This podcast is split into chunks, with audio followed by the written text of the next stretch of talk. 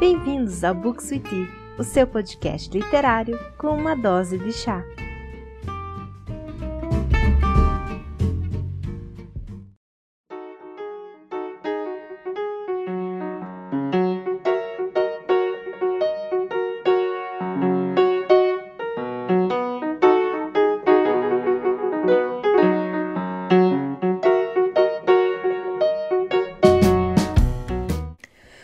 Pessoal, tudo bom? Aqui é a Carol e está começando mais um episódio do Books with Tea.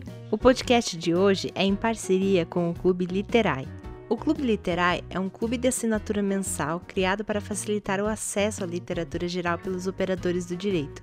A vida do profissional do direito é corrida, eu sei disso, com todos os prazos, audiências e julgamentos e acaba não sobrando tempo nenhum para o lazer. Justamente pensando nisso, o Clube Literai traz como proposta otimizar as suas seleções literárias, fornecendo assim materiais que, de uma forma prazerosa, trazem grande retorno cultural e intelectual aos assinantes. A cada mês, o assinante recebe uma caixinha com um livro selecionado, um livro extra que tenha relação com a obra principal e o caderno de imersão, que, diga-se de passagem, é maravilhoso e ele auxilia muito na compreensão e aprofundamento da obra do mês. E eles me enviaram uma caixinha com uma obra que eu tinha muita curiosidade de ler, que foi A Utopia, escrita por Thomas More. E ainda o livro extra foi O Julgamento de Thomas More. Embora o clube tenha uma proposta voltada mais para os juristas, nada impede que qualquer leitor faça parte desse clube. Ficou interessado em saber mais a respeito desse clube? Basta acessar o Instagram deles, que é o Clube Literai, ou então o próprio site do Clube Literário para obter mais informações sobre como funciona a assinatura mensal. Então vamos conversar um pouco sobre a obra Utopia de Thomas More.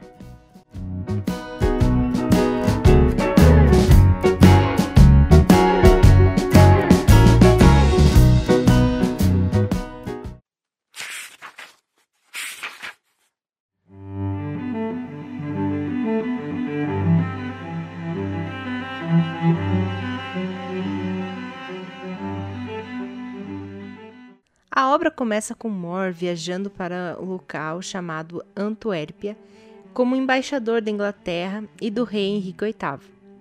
Embora ele não esteja envolvido em suas funções oficiais, o More passa o tempo conversando sobre assuntos intelectuais com seu amigo Peter Giles. Giles logo apresenta More a um outro homem chamado Rafael, que acaba por ser um filósofo e viajante do mundo. Rafael ele fez muitas viagens com o famoso explorador Américo Vespúcio, viajando para o mundo novo, ao sul do Equador, através da Ásia e finalmente pousando na ilha de Utopia. O Rafael irá descrever a geografia e história da Utopia. Ele explica como o fundador da Utopia, o general Utopos, conquistou uma porção de terra em que hoje se encontra a Utopia e, através de um grande esforço de obras públicas, cortou o terreno para fazer uma ilha. Em seguida, Rafael passa para uma discussão da sociedade utópica, retratando uma nação baseada no pensamento racional, com propriedade comunal, grande produtividade, sem amor voraz ao ouro, sem distinção de classe real, sem pobreza, pouco crime ou comportamento imoral, tolerância religiosa e pouca inclinação para a guerra. É uma sociedade que Rafael acredita ser superior a qualquer outra na Europa. Bom, o contexto histórico em que a obra Utopia situa-se, ela é de extrema relevância ao realizarmos a leitura dessa obra. A obra foi escrita em 1516 e esse foi um período marcado por grandes transformações sociais. Nós estamos aqui no período das grandes navegações, do colonialismo e o contato com novas culturas. Como exemplo, as nossas terras tupiniquins, elas haviam sido descobertas há só 16 anos. Ainda, a obra ela foi lançada pouco antes da reforma luterana e três anos antes Maquiavel publicava O Príncipe, que por alguns é considerada uma obra oposta aos pensamentos de More. Mas, afinal de contas, quem foi Thomas More? Thomas More ele nasceu em 1477 e ele se tornou um advogado sob influência de seu pai. More ele tinha muita vontade em se aperfeiçoar em estudos clássicos, tanto que havia grande possibilidade de uma vida religiosa. Porém, o pai dele ameaçou deserdá-lo, então ele acabou focando seus estudos na área jurídica mesmo. Ele iniciou sua carreira no parlamento, sendo que ele foi uma pessoa muito ativa na política londrina. Mais tarde, Thomas More ele se juntou à corte do rei Henrique VIII, sendo que em 1526 ele foi nomeado Lord Chanceler do rei. E vamos mergulhar um pouco mais ainda em história, que é uma disciplina que eu amo e eu sinto muita falta. Eu gosto tanto que às vezes dá vontade de fazer, olha, uma segunda graduação em história. Como mencionei antes, Thomas More ele era muito apegado aos dogmas católicos, tanto que ele incentivou a perseguição de hereges na Inglaterra. Já o rei Henrique VIII, ele tinha uma relação um pouco delicada com a igreja, tanto que proibia manifestações públicas de apoio à soberania papal, com o objetivo de impedir que qualquer líder fosse considerado superior ao monarca inglês dentro do território do reino. Já o Thomas More insistia em manter o seu apoio ao Papa. E se vocês se recordarem das aulas de história, vamos lembrar que o Henrique VIII foi aquele rei que queria se separar da sua esposa, mas que a Igreja Católica não permitia, e que mais tarde ele mudou a religião do próprio país, tornando oficial uma igreja criada especialmente para tal propósito, com ritos similares ao do catolicismo, mas que teria como chefe supremo o monarca inglês, no lugar do Papa, que é conhecida como a Reforma Anglicana, né? Pois é, o Thomas More foi contra todas essas mudanças realizadas pelo rei, tanto que o More abdicou do seu cargo como chanceler por divergir das opiniões do monarca. E em 1534, More foi chamado para jurar a sua fidelidade ao ato de sucessão. Só que ele recusou e isso acabou rendendo para si uma acusação por traição. More foi levado a julgamento e em 1535 foi executado. Mas afinal de contas, o que é utopia? O termo utopia nasceu com Thomas More, que vinda do grego significa um não lugar ou ainda um lugar que não existe. Assim, nesta obra, o autor ele conta sobre a ilha de Utopia, um local que se organiza uma sociedade ideal, mítica, que é sem ambição, pouco afeta a propriedade privada, sem classes sociais e sem pobreza.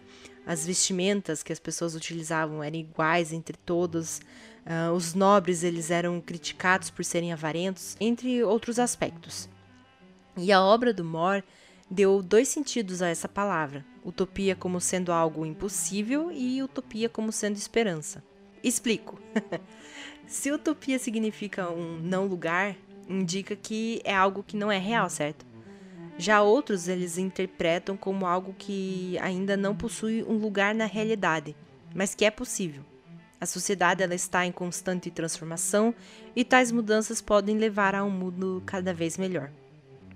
A Utopia é uma das obras mais importantes da literatura ocidental, sendo uma leitura super importante para quem quer entender mais sobre a capacidade humana de imaginar uma sociedade mais igualitária no futuro.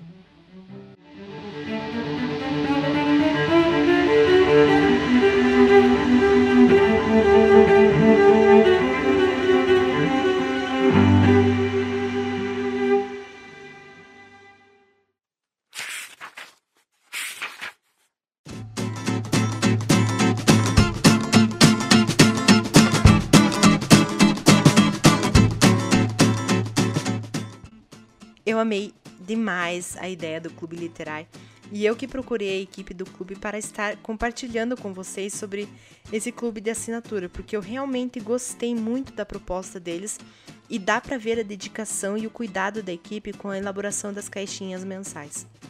E como eu falei, se vocês ficaram curiosos em saber mais sobre o clube, dá uma olhada no Instagram deles. Bom, pessoal, muito obrigada por terem ouvido o podcast até agora. Eu quero aproveitar e deixar um agradecimento especial para a Naisla Nascimento, que compartilhou que o Books with foi o podcast que ela mais ouviu durante esse ano. Obrigada de coração! São incentivos dessa forma que me motivam a sempre estar trazendo conteúdos e novidades para vocês. E, falando em novidades, fiquem de olho! Ainda teremos mais alguns episódios do podcast até o fim do ano, e eu irei compartilhar com vocês um projeto de leitura que eu estou organizando para 2022 e que vocês poderão acompanhar tanto por aqui quanto pelo Instagram. E já aproveita e segue o Instagram do Book City. Assim vocês vão ficar por dentro de todas as novidades, inclusive novidades sobre essa leitura que eu estou organizando. Bom, pessoal, então é isso. Até a próxima. Tchau!